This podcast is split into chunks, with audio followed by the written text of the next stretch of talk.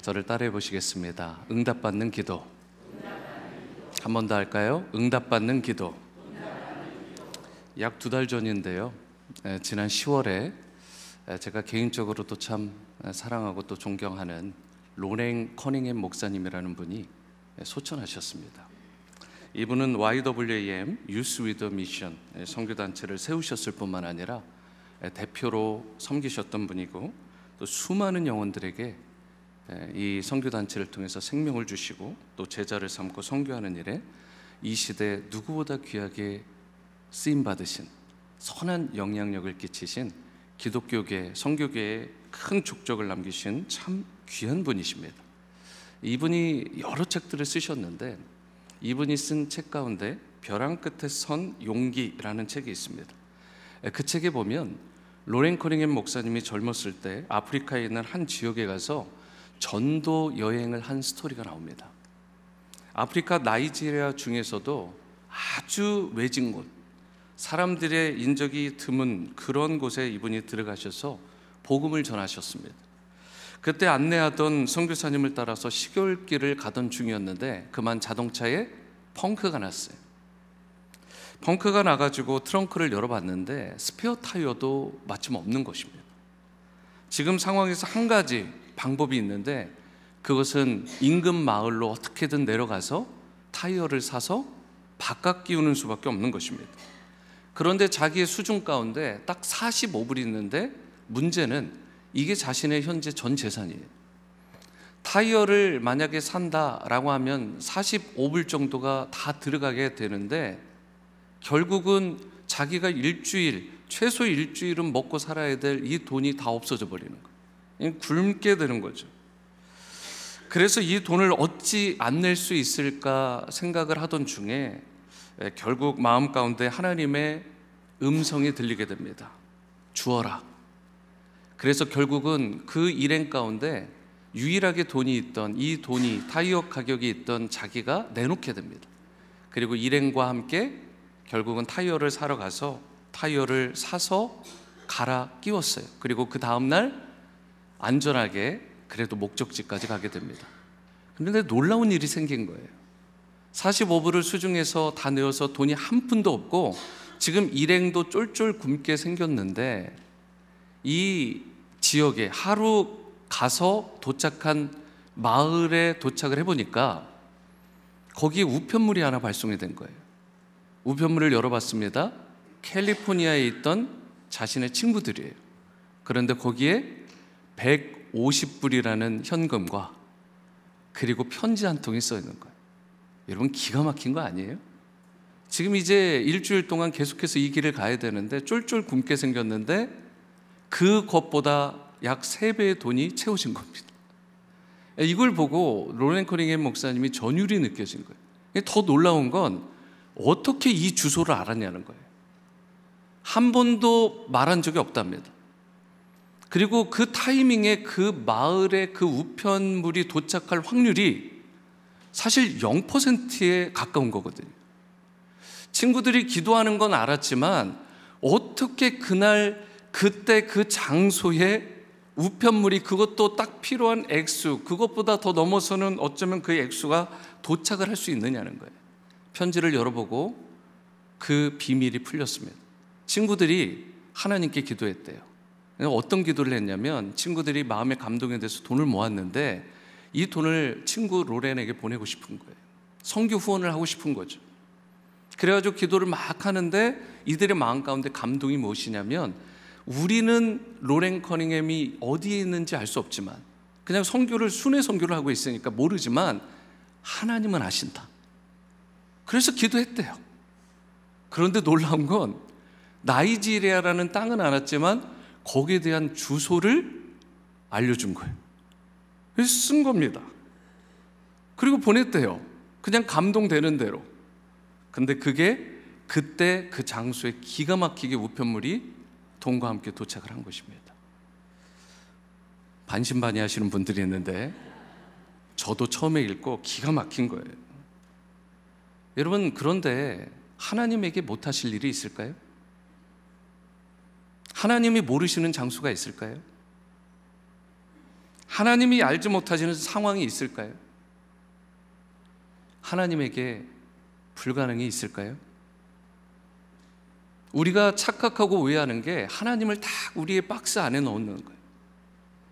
내가 경험한 수준, 내가 생각하는 수준의 하나님으로 만들어버리는 것입니다. 만약에 우리의 생각 안에, 우리의 경험 안에, 우리의 사고체계 안에 들어오는 순간 그분은 이미 하나님이 아니에요. 맞습니까? 그분은 더 이상 하나님이 될 수 없죠. 내 안에 들어오는데. 여러분, 하나님은 우리의 사고체계나 우리의 경험이나 우리의 이성으로 담을 수 있는 분이 아닙니다. 그것으로 담을 수 있고 이해할 수 있다면 이미 하나님이 아니시라고요. 하나님은 어디에서 우리가 무엇을 하든 어떤 상황에 놓여있든 모든 상황과 형편을 누구보다 잘 아시는 분이세요. 우리가 갈 수 없는 곳을 가실 수 있는 분이 하나님이십니다. 우리가 들어갈 수 없는 지역까지 우리가 기도하면 하나님이 직접 들어가 주셔서 해결해 주시는 거예요. 인간이 할 수 없는 위대한 기적의 역사들이 하나님께 기도할 때 일어나는 줄로 믿으시기 바랍니다. 이게 기도의 능력이에요. 우리가 IMB 중심으로 프레이어 위크를 만들었잖아요. 그리고 오늘 곽 목사님을 통해서 첫 날에 기도를 했습니다. 우리가 비록 그 지역에 갈 수 없지만, 그분들을 직접 만날 수 없지만, 우리가 마음과 뜻과 정성과 힘을 다해서 기도할 때 그 기도의 능력이 우리 성령 하나님을 통해 일어나는 줄로 믿으시기 바랍니다. 초대교회는 처음부터 기도하는 교회였어요. 우리 교회들의 롤모델이 되는 초대교회예요.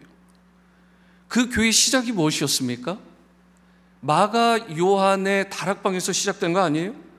120명이 열흘 동안 모든 혼신을 다해서 간절히 기도하던 중에 성령이 임한 것입니다. 그리고 교회는 성령 받고 교회가 된 거예요. 초대교회는 그래서 무슨 일을 하든지 기도했어요. 무슨 일을 하기 전에, 그리고 진행할 때, 그것을 마무리할 때 모든 일을 기도로 한 것입니다. 그것이 교회예요. 그리고 오늘날의 교회는 이 기도의 영성과 능력을 회복해야 되는 것입니다. 우리 지구촌 교회도 마찬가지입니다. 이 초대교회와 같은 기도의 영성을 회복해야 되는 줄로 믿습니다. 성령이 임하시고 운행하시며 역사하시는 교회가 되고, 우리 성도님들 또 자녀들이 강하고 쓰임받는 인생이 되려면 기도가 필수인 거예요. 기도 없이는 안 되는 것입니다. 우리 삶에 왜 장애물이 없고 어려움이 없겠어요? 그러나 우리가 기도하면 기울여져가는 판세마저 뒤집어 버릴 수 있고 회복과 승리를 경험하는 인생이 될 수 있게 되는 것입니다. 다시 일어서고 회복하는 그러한 교회와 가정과 성도와 우리 자녀들로 계속해서 세워지게 되는 것입니다. 그러므로 교회든 가정이든 개인의 삶이든 우리 자녀들이든 주님께서 우리에게 분부하신 뜻과 목적을 온전히 이루며 살기 원한다면 우리 모두는 기도해야 합니다.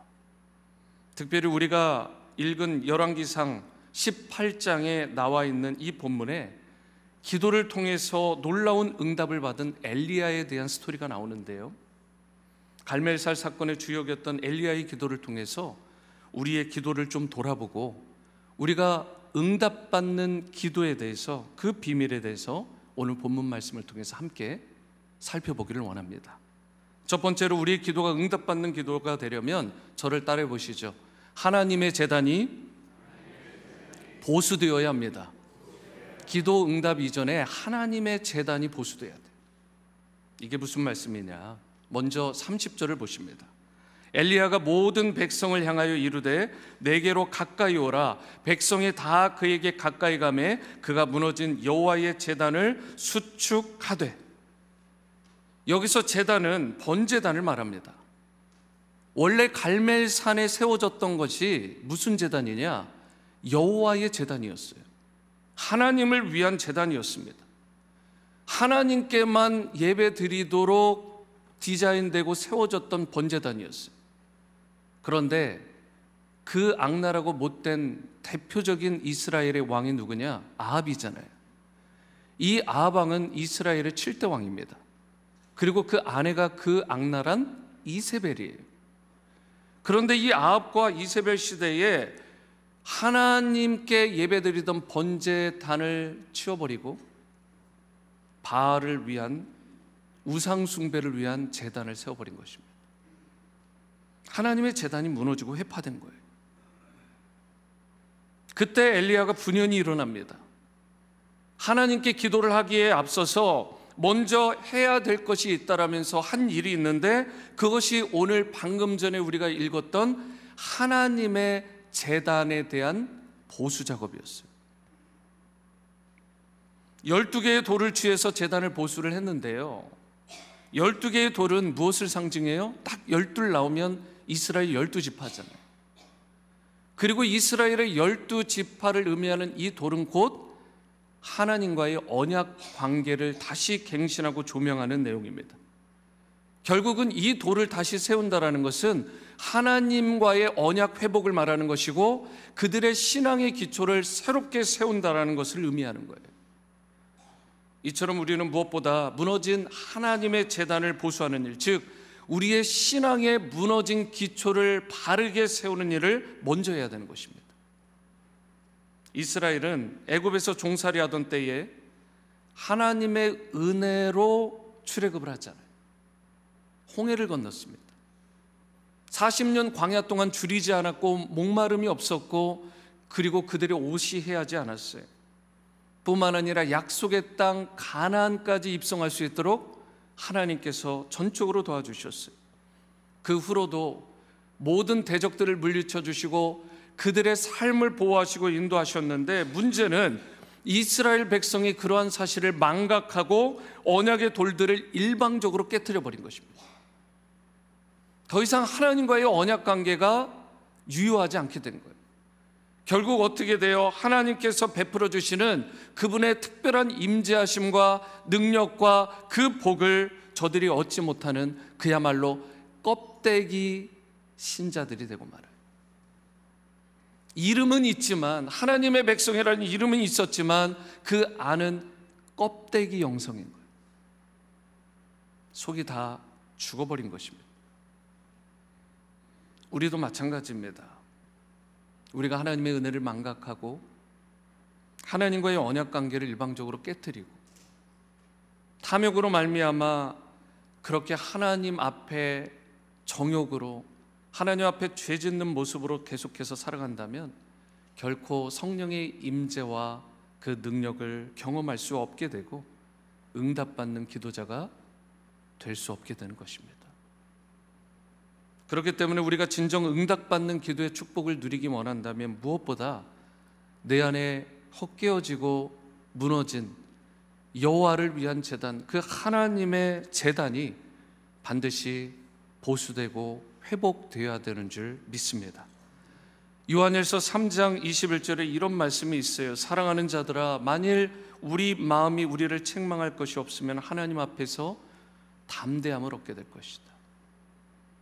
기도 이전에 무엇이 중요합니까? 여러분, 내 마음의 준비, 내 마음에 죄가 없고 책망받을 것이 없이 깨끗하면 그때 하나님께 나아가 기도하면 응답이 만다는 거예요.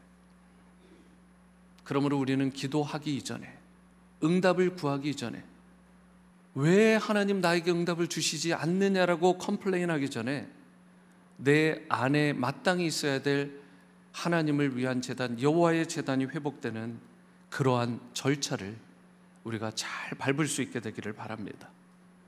오늘의 예배를 통해 하나님과 나 사이를 점검해 보는 게 너무나 중요해요.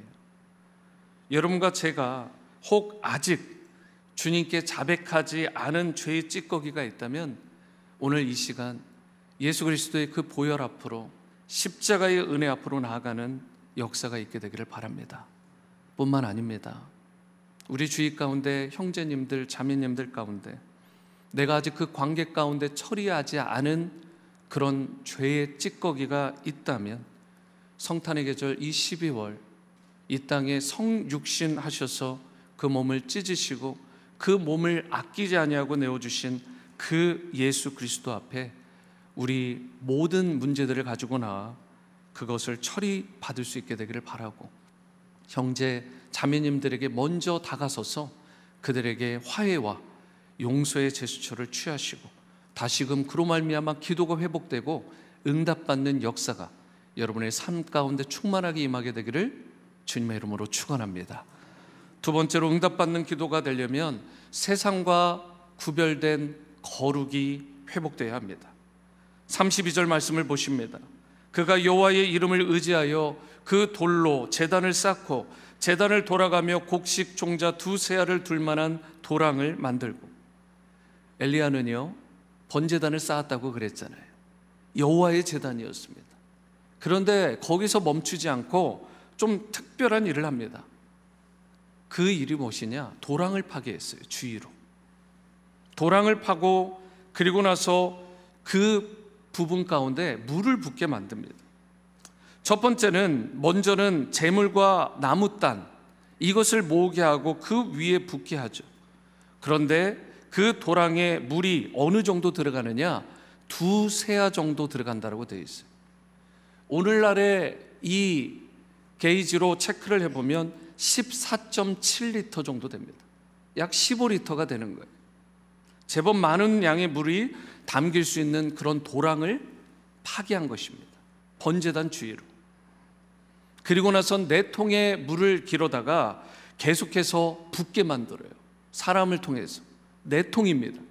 그런데 이것을 성경을 계속해서 보시면 세 번을 붓게 해요. 자, 어려운 질문. 네 통을 세 번 했습니다. 총 몇 통입니까? 4, 3, 12. 네. 저만 아는 줄 알았는데 다 아시네요.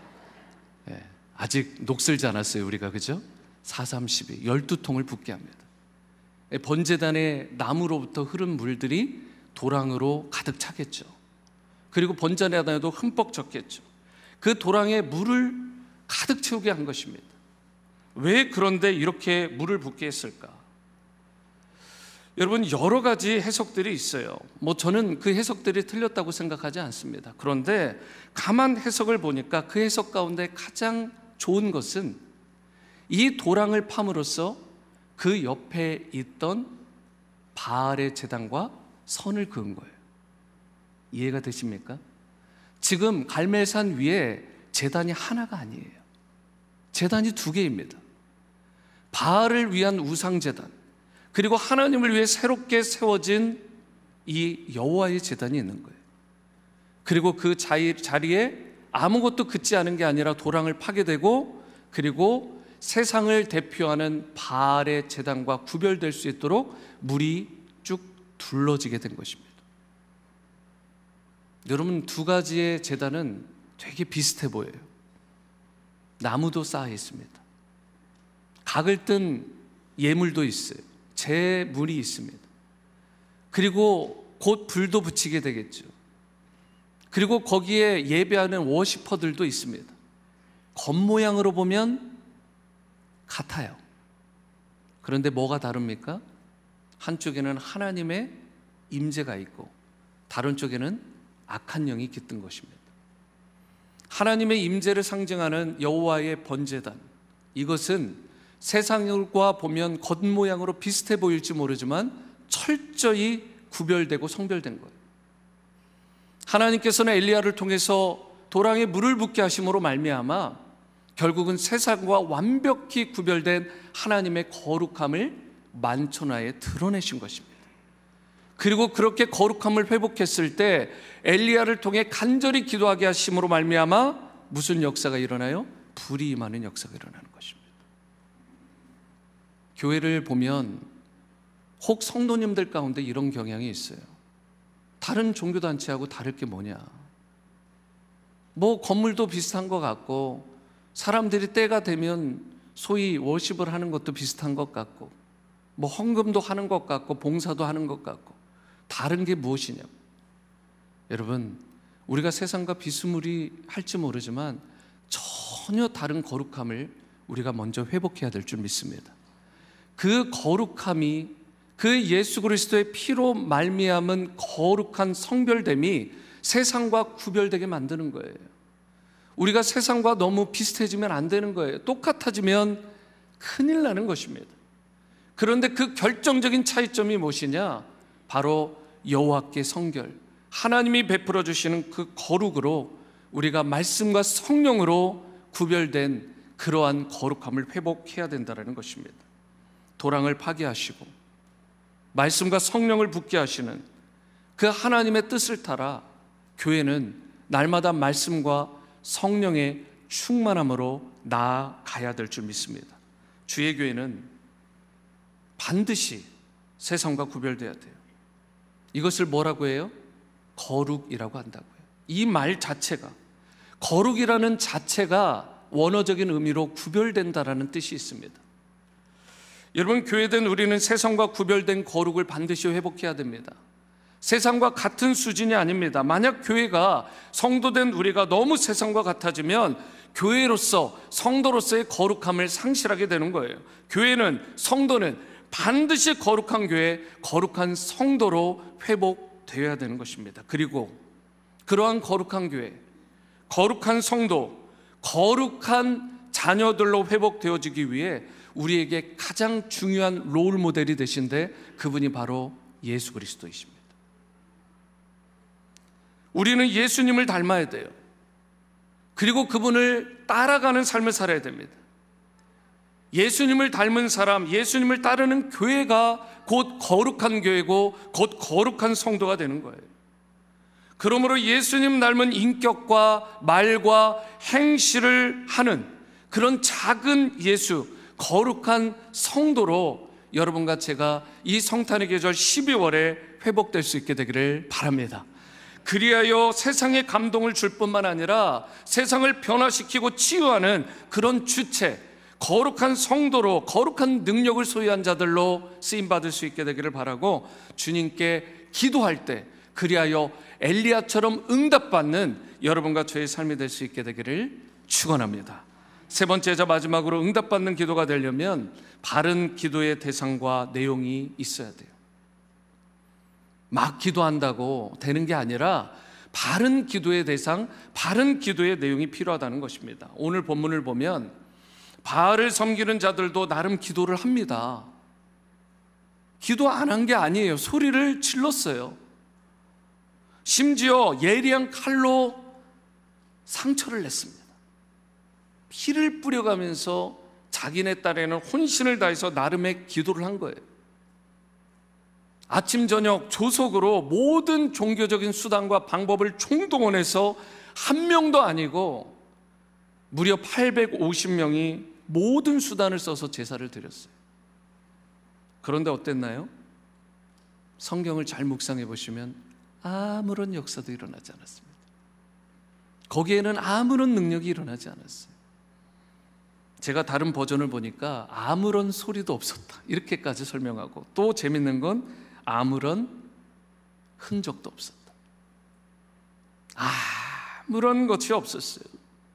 응답 없는 기도. 왜 그래요? 기도의 대상, 기도의 내용이 바르지 않기 때문에 그렇습니다. 여러분, 우리가 기도할 때 내가 누구에게 기도하는가, 그분이 어떠한 분인가를 반드시 제대로 깨닫고 그분을 믿음으로 기도해야 되는 것입니다. 믿음이 없는 기도는, 그분을 제대로 알지 못하고 하는 기도는 아무런 역사가 일어나지 않는 거예요. 여러분들 가운데 열심히 기도하는 분이 있을 것입니다. 뭐 아시는 것처럼 저는 어제 새벽에도 기도했고 밤에 11시쯤 떠났는데 저 뒷자리 앉아 계신 분들, 제일 뒤에서도 기도했고 오늘 제일 앞자리에서도 기도했고 바로 오늘 설교하는 이 단에서도 서서 하나님께 찬양하며 기도하고 이 본당을 떠났어요. 우리가 기도합니다. 기도 안 하는 성도가 어디 있겠어요?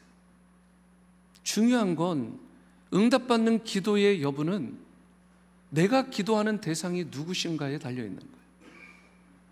내가 기도하는 대상이 분명 하나님이시라면 온 우주를 창조하시고 구원하시고 통치하시고 심판하시는 그 여호와 하나님께서 반드시 응답하실 줄로 믿으시기 바랍니다.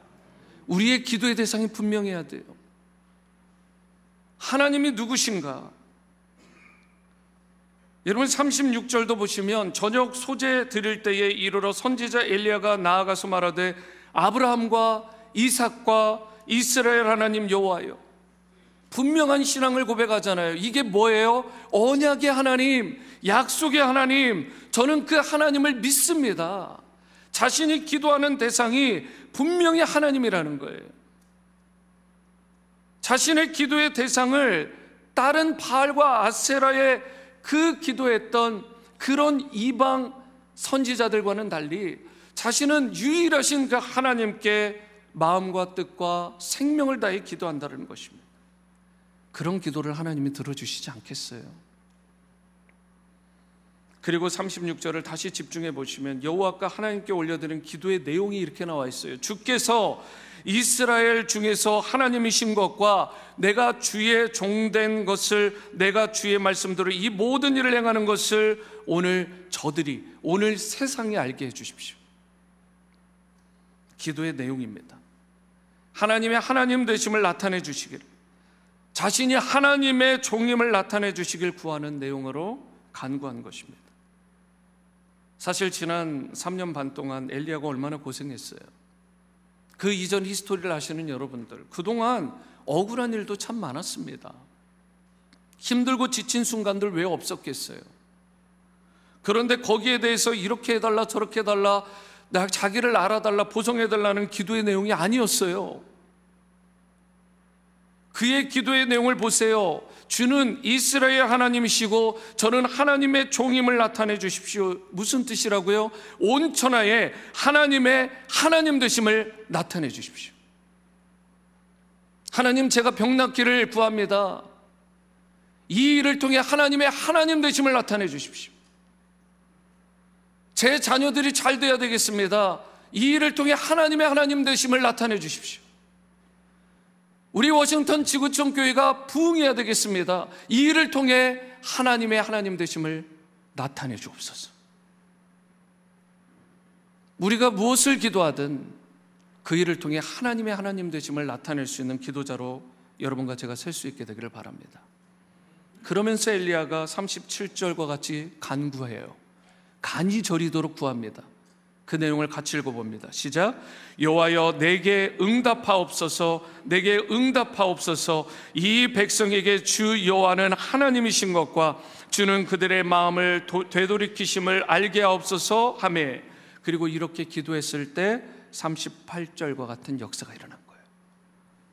이에 여호와의 불이 내려서 번제물과 나무와 돌과 흙을 태우고 또 도랑에 물을 핥은지라.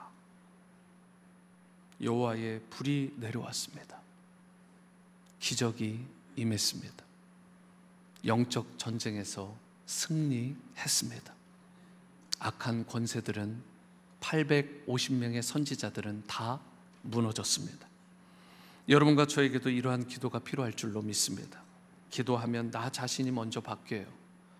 그리고 내가 가진 문제들이 풀리기 시작합니다. 기도하면 마음이 기뻐지고 영육이 강건해집니다.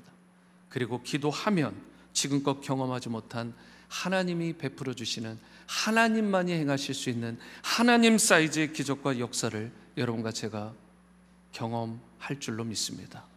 기도하면.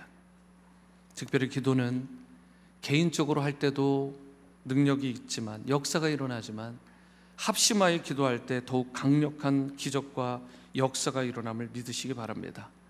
그러므로 우리 지구촌 교회는 우리 모두가 합심하여 기도해야 됩니다. 우리 워싱턴 지구촌 교회가 합심하여 기도할 때 하나님께서 어떠한 판세도 뒤집어 주시고 승리케 하여 주실 것입니다. 그러므로 우리 교회의 가장 특별하고도 소중한 자산 가운데 하나, 우리 교회 가운데 자랑거리가 기도하는 교회, 기도하는 성도, 기도의 능력이 있는 교회가 될 수 있게 되기를 바랍니다. 많은 믿음의 선진들의 삶에는, 그분의 승리의 이면에는 항상 기도가 있었어요. 기도가 없는 승리와 부흥은 없었습니다. 기도가 있었기 때문에 저들의 삶을 여호와께서 세워주시고 승리케 하시고 2000년을 유유히 흐르는 기독교의 역사와 유산이 이만큼 세워줄 수 있었던 것입니다. 이제 여러분과 제가 기도하되 먼저는 내 안에 무너진 하나님을 향한 예배의 제단, 기도의 제단, 말씀의 제단, 하나님을 위한 제단이 회복될 수 있게 되기를 바라고 세상과 구별된 거룩함을 우리가 새롭게 회복하고 하나님께 바르게 기도함으로 말미암아 주님이 베풀어 주시는 새로운 은혜, 새로운 치유와 능력, 새로운 축복을 풍성하게 누리는 여러분과 저의 삶이 될 수 있게 되기를 주님의 이름으로 축원합니다.